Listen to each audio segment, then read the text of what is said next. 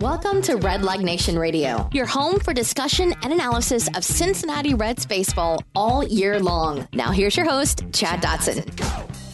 Hello everyone, welcome back to Red Leg Nation Radio. This is an emergency episode of the podcast, the Nick Castellanos edition. I said it correctly.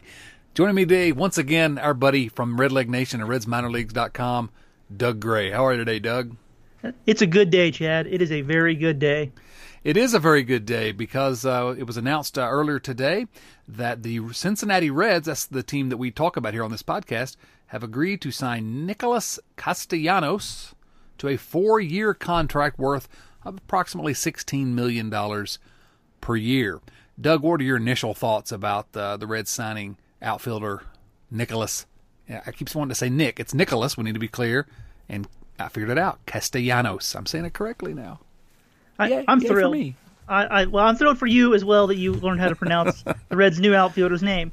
But as far as the signing goes, I love that too. I just think that he gives the Reds' biggest weakness, in my opinion, at least coming into the offseason, their offense, a huge boost. I mean, the guy can absolutely hit the ball. He led the national, or I guess he led the major leagues in doubles last year with 58. But he's not just a doubles hitter; he also hit 27 home runs and had 3 triples. I mean, the guy just racks up extra base hits. And no question about it. And what I like about it, first of all, two things. Number one, the Cincinnati Reds are better today than they were yesterday. This is a good thing. We don't need to forget that. And we've talked about where we project the Reds to be, and this moves the Reds a little more in the right direction. What I like about Castellanos is that, and he wasn't really at the top of my wish list ever this offseason, but he did make a lot of sense for a lot of reasons, especially after some other chips started falling. He's just going to be 28 next year. And so, it's a youngish type guy who, helps the offense. And really, we don't know what he's going to do, but I love the idea of him in Great American Ballpark because he's been playing in Comerica and, or whatever, I assume that's what they still call it, I don't know, Detroit. And, I don't know, just moving to a stadium like Great American Ballpark, it just gives me all the feels. Yeah, I mean, if you look at his stats last year after he got traded to the National League Central, they're a lot different than what he did while he was in the American League playing in the cavernous ballpark out there in Detroit. I think that he's a guy who could just really take advantage of Great American Ballpark's really small gaps. The guy's got power to all fields, and, well, we've seen what power hitters can do in Cincinnati, so I'm thrilled about that. Yeah, no, the guy can hit, and he helps the team. Now, the first thing that you see from some people, and I've gotten texts and tweets about it all morning long, is how many outfielders the Reds need? Well, all of them. They need all of them, Chad. They do, and my point is, and we'll talk more about potential trade scenarios in a moment. But my point is, if the team we have right now is the team that they're going to have on opening day, you've got 4 legitimate big league outfielders, and at least, right? Yeah, maybe more depending on what Aquino is, but certainly you're assured of 4 when they're healthy. And to me, I don't know why you can't get each of them 500 plus at bats, and all of a sudden you mix and match depending on who's on the mound every day.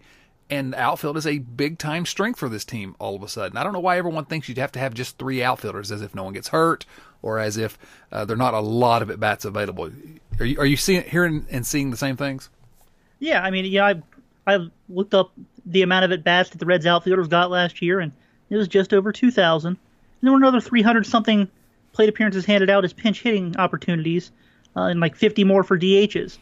I mean, if you've got the 4 guys that we're talking about as your outfielders, just because you usually have 3 doesn't mean that you can't find a way to get all 4 of them, as you said, 500 at-bats each. It's there, assuming that they're all healthy. Easily, they can make that happen. Yeah, frankly, that's a big assumption that they're all going to be healthy. 2 of the guys in this in the 4-headed rotation we're talking about now are Jesse Winker, Nick Senzel, Shogo Akiyama, and Nicholas Castellanos. Winker and Senzel have some history anyway, and I don't know that you can project this into the future, but some history of injuries. They've missed a substantial time. And Akiyama, really, we don't quite know what we're getting. So I think having all four there at your disposal with this other piece of Aquino, who just may be something great as well. We don't really quite know either, and may force his way into that conversation.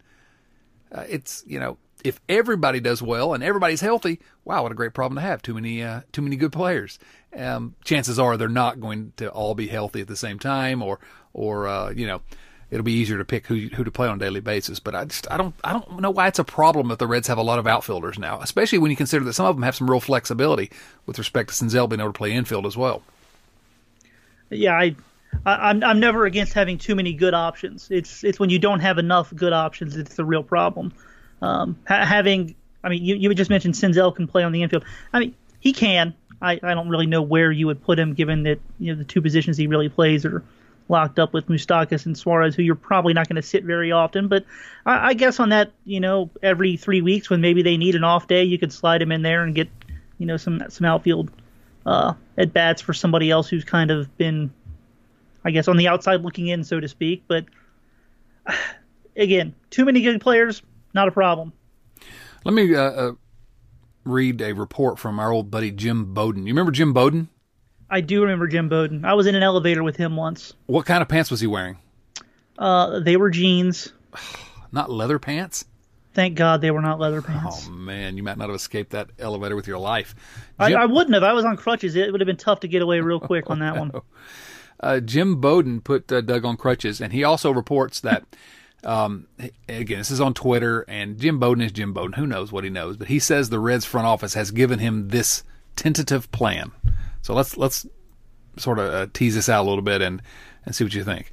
Castellanos in left field and right field and some first base. So that's interesting that Castellanos could back up Joey Votto some. We know that Joey Votto is going to take more days off. Winker mostly left field and right field. I would suggest Winker would be a good candidate to start learning first base as well, as we discussed. Senzel in center field and possibly some infield. Akiyama in all three, but in all caps, he puts mostly in center field. Ervin is cornerback, up Aquino mostly in right field because a plus arm also has an option if needed. So let's break those down. Castellanos left field, right field, and some first base. I don't know if he can play any of those positions very well, but has he played much left field? Let's find out here. He has not, but I mean, realistically, I don't think there's a big difference between left field and right field other than the ball tails the other way. He does have 20 games in left field in his major league career. Yeah, I mean, you know, he's got some experience, just not a lot. 527 games at third base, too. Red's got a lot of third basemen. I mean, between him, are they going to get all of the outfielder / third baseman? Is that the plan? Well, Senzel was one, and Castellanos is one, and Moustakas is a second baseman. Well, I mean, Josh Van Meter plays outfield and third base. Oh man, they've got three of them now.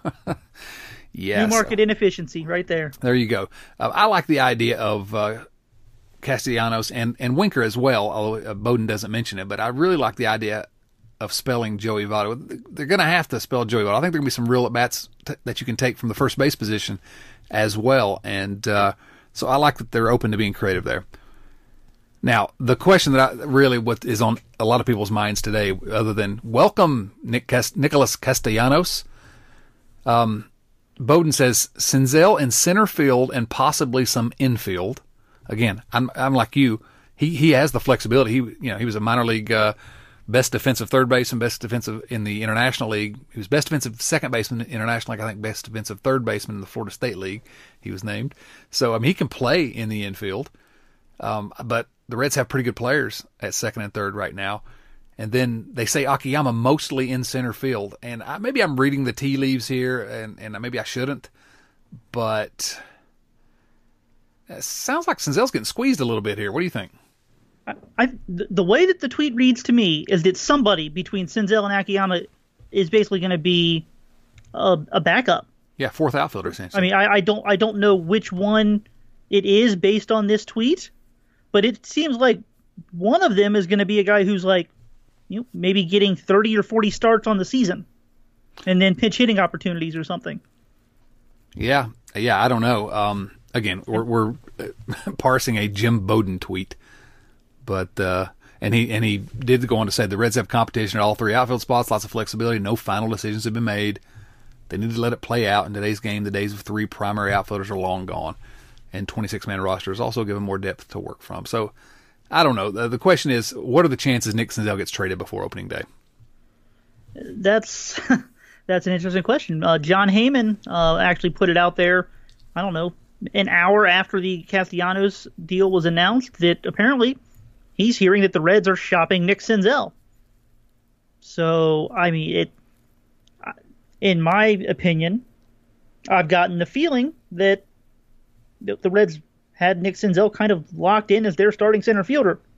Well, maybe that's not true, or maybe, you know, Senzel is technically on the market in the sense that, yeah, if you give us your superstar shortstop, for example, then Senzel's on the market. I don't really know what to take from any of these tweets at this point, because it just seems like a lot of them are going against kind of what has been suggested by the front office.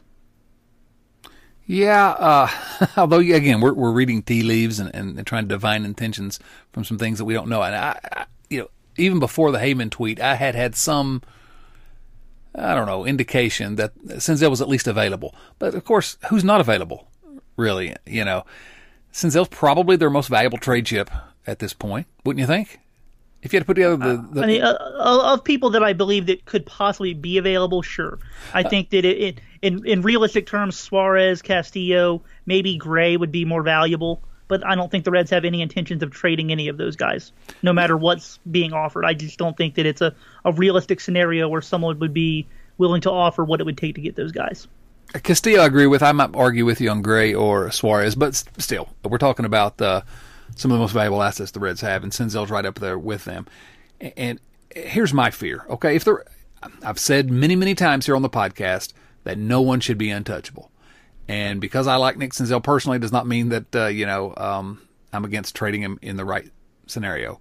My opinion is we have Nick Senzel here who has been exceptional at every level he's ever played at, has really no weaknesses in his game, and have him really cheap for the next few years through, 2025 or whatever they did when they screwed with his time, his service time. So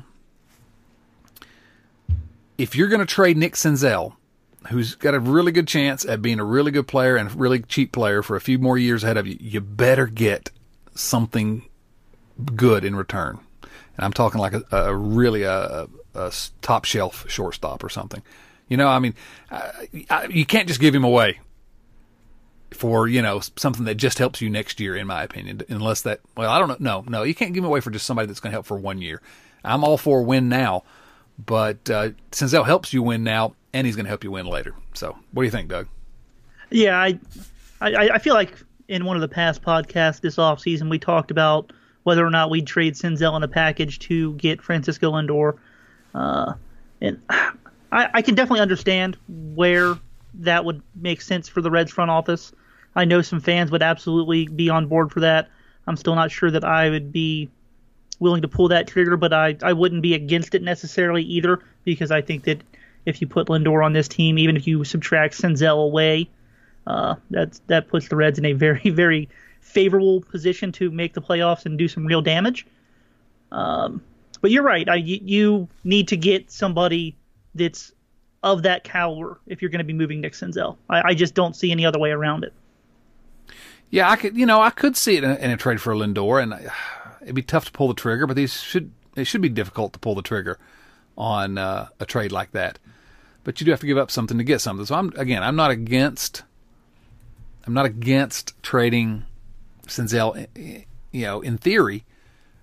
I just, first of all, I don't know that all indications that Lindor's not actually available right now. And so I don't know who you're going to get for him. It has to be a Lindor type, I would think, to trade a guy that has so much value over the next few years. I mean, the only other guy I can think of is Corey Seager, who's kind of been floated out there a little bit because the Dodgers also have Gavin Lux, one of the top prospects in baseball who reached the majors last year after just humiliating the AAA level. I don't think he's quite as good as Lindor, but he's really close. Yeah. And for whatever reason, it seems that the Reds and Dodgers can make a trade happen every single day of the week.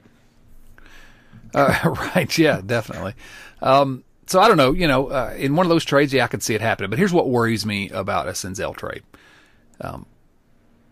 this contract with Nicholas Castellanos, $16 million a year, 4 years, but he can opt out of the contract after both, if the reports are correct, and I don't know for sure that the reports are accurate. I don't think there's any ink dried on any contracts yet, but if the reports are correct, Castellanos can opt out of the contract after both the first year and the second year.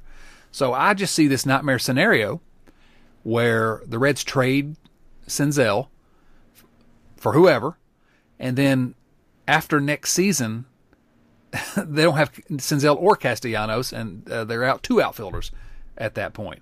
And to me, that's kind of the nightmare scenario. I mean, if Castellanos is good this year, he very well may opt out and try to, you know, make more money on the free agent market next year. Now, there are a lot of outfielders going to be on the free agent market next year, but still, he could be a free agent after each of the next 2 years if he wants to. And if he doesn't feel like he's done well enough to earn anything more than he's getting, he'll stick around. Am I just making up something to be nervous about, or is that a realistic scenario? I mean, I am not worried about that scenario. I can understand where someone else would be. From where I'm standing, if the Reds are trading Senzel, they're getting back a stud who isn't going to be around for just 1 year. So Castellanos deciding to leave after having a huge season, which is what he'd have to have in order to think that he's going to do better than 3 years and $48 million remaining on the Reds contract after next year. That leaves the Reds with a stud that they got for Senzel, and I don't know, somewhere around $75 million in free agent money, assuming that they lose Freddie Galvis and Trevor Bauer and Nicholas Castellanos. My bad. I messed up his name. We're still all getting used to him changing from Nick to Nicholas. And he's a Red now, so we better learn it. Yes. Yeah, you know, I mean, I think you're probably right, and I'm probably being a little bit too pessimistic about that. I see that scenario of where we've lost this long-term asset in Senzel. Not lost him. That's the wrong way to put it, because you're right. If they trade him, presumably they're trading him for someone that's going to be here for more than 1 year, even if it's just 2 years. But which, you know, if it's a superstar level player, I'll probably do that. If that's the trade we're looking at, I just see that the nightmare scenario of trading him, and then so now we don't have we have somebody playing center field that there's some questions about whether he can handle it defensively. Akiyama, and where I like him and I think he's going to be good, but we don't really know yet that he's going to be good in America, and then no right fielder either. And with Castellanos. So we're right back where we started with basically Winker, Ervin, Akiyama, and Aquino, which I guess, but you've also got the money, as Steve Mancuso pointed out to me on Twitter as well. There's no, because I didn't say it, but it's true. You have money to go get somebody else at that point as well, the Castellanos money. I don't know. I like the fact that Senzel's going to be good and that he's going to be here for a while. And that's one less thing to worry about. So that's why I'm making myself worry about it. Well, yep. You're entitled to your opinion, Chad. I am, as a matter of fact. That's your right as an American, right? It is. Now, a couple of things, and we'll wrap this one up. This is just an emergency edition of the podcast, just to talk about the free agent signing of Nick Castellanos, but Nicholas Castellanos. I did it again, Nicholas. Oh. Castellanos. We are the worst, Chad. The absolute worst, Nicholas Castellanos. Now, I do think it's creative, and I wonder if the Reds structured the contract this way. We know that the Reds have tried to get some targets in free agency, and they've gotten some that I want. That's how I want to end up by talking about what we've seen all offseason. But they structured this contract, giving him an opt-out after, and I've never seen an opt-out after the first 2 years of a deal. And, you know, I wonder if that's just we got to sweeten the pot a little bit to get somebody to come to Cincinnati. And here, you know, give him a little something, you know, that if he does really well, he can try it again if he wants on the free agent market. Do you see that as just kind of creative management and something that the front office, Nicholas Kroll, and Williams.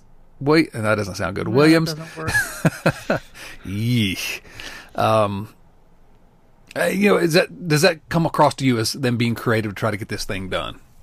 Yeah, I think that's what it comes down to. You know, for Castellanos, it basically ensures him that, you know, if he does get injured this year and then he doesn't want to opt out because it doesn't make sense then, that if he has a big year in 2021, he can still opt out, still in his 20s, and try and get that free agent money if he has a big year. For the Reds, it puts them in a situation where, if nothing else, they believe they're getting a stud for 2020. And, you know, if it works out the way that is the least ideal for them in terms of, you know, how things go, assuming that Castellanos stays healthy. He opts out after 1 year. You get a huge year in 2020 because that's the only way he's going to opt out.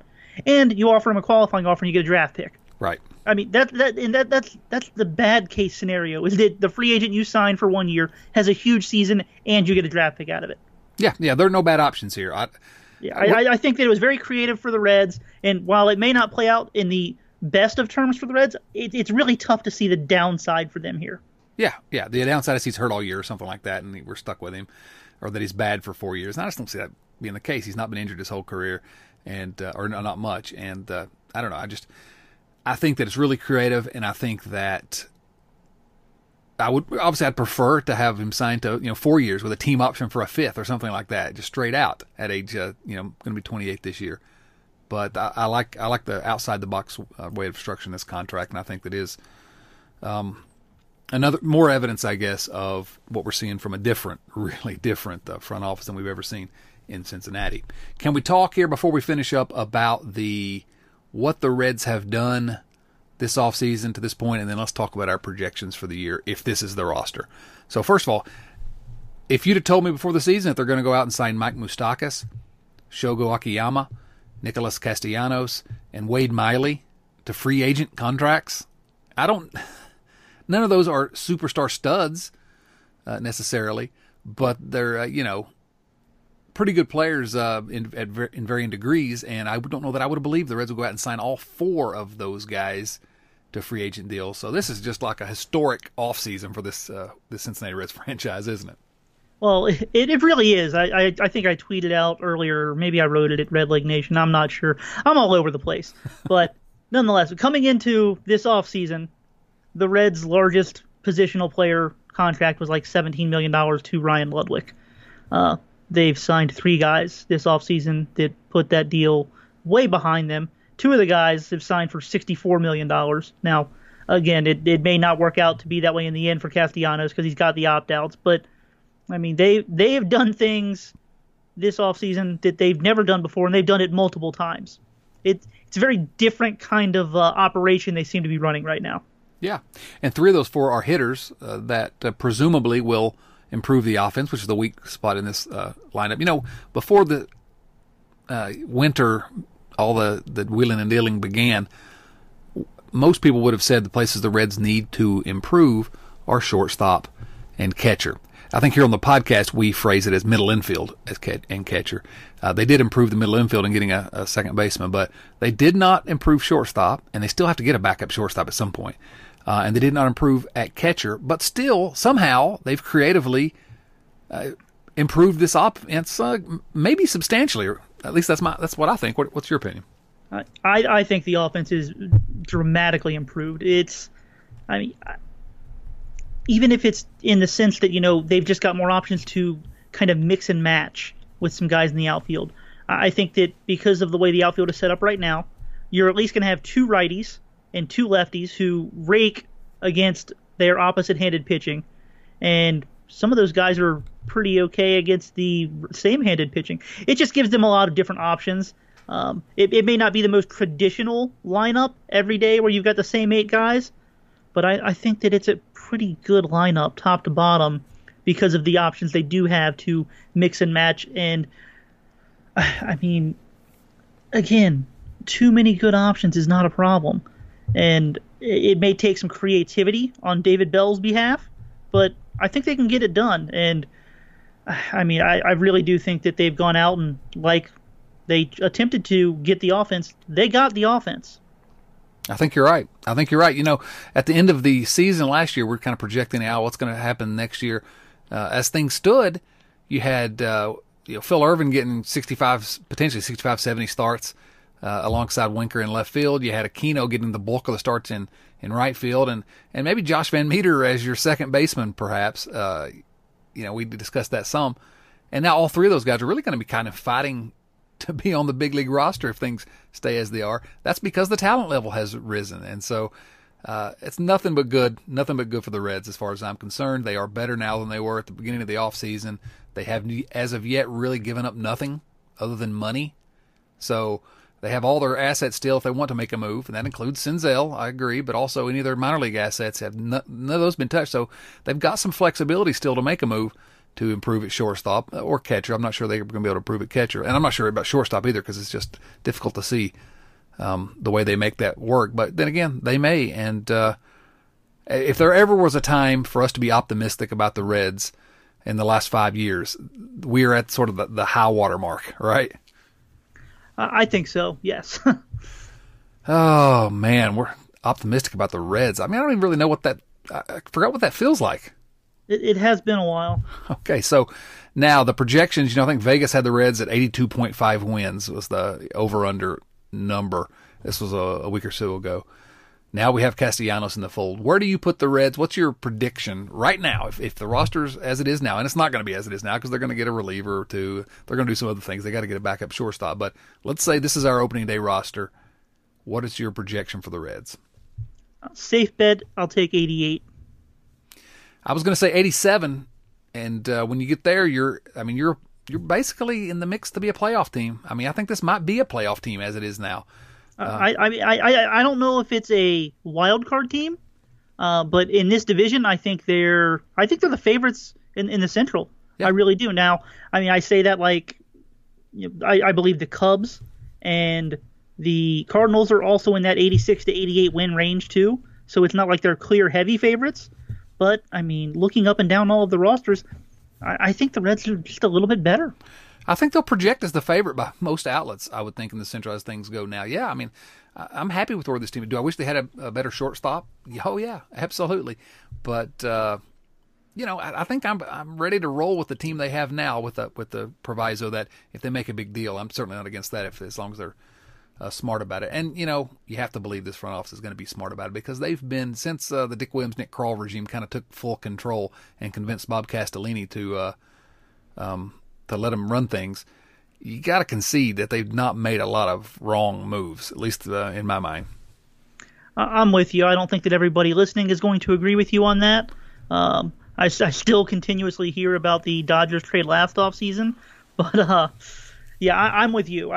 Even though I will concede that trade didn't work out, I think the thought process behind it was smart and it made sense at the time. Oh, yeah. No, it didn't work out in the end, but at the time, they couldn't get the free agents, and they couldn't trade for anybody else long-term. They couldn't improve, so they had to do what they could to improve for 2019.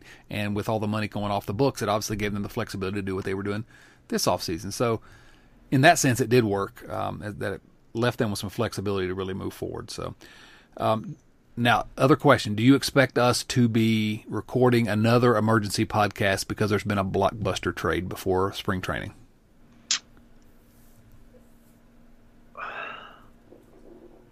Let's go with yes. I'm going to say it's 50-50, and I may lean towards the yes side of the equation. I think there's something that's going to happen. I don't think it has to happen, and a lot of people have mentioned that to me. There's got to be a trade now, right? All these outfielders. I don't think that is the case, as you and I have discussed, but I just kind of get the feeling that something's going to happen. Yeah, I'm with you. I just feel that there's – and even if it's just from today – it just feels like there's a little bit too much smoke going on for there not to be some fire somewhere. Yeah, you're right. So maybe we'll be back with, who knows, maybe this week with another emergency edition of the podcast. Doug, thanks for joining me on such short notice here. We'll get this up and posted. And you got any final thoughts about Nicholas Castellanos? I'm thrilled. That's all I got. I'm thrilled as well. Good signing for the Reds. Kudos to the front office team. All right, you know where to find us, all that. This has been an emergency edition of the podcast. For Doug Gray and Nick Castellanos, this is Chad Dotson saying, so long, everyone. Thanks for listening to Red Leg Nation Radio from RedLegNation.com. Subscribe to Red Leg Nation Radio on iTunes or through your favorite podcast app. And join us for discussion of all things Reds at RedLegNation.com. 24 hours a day, 7 days a week.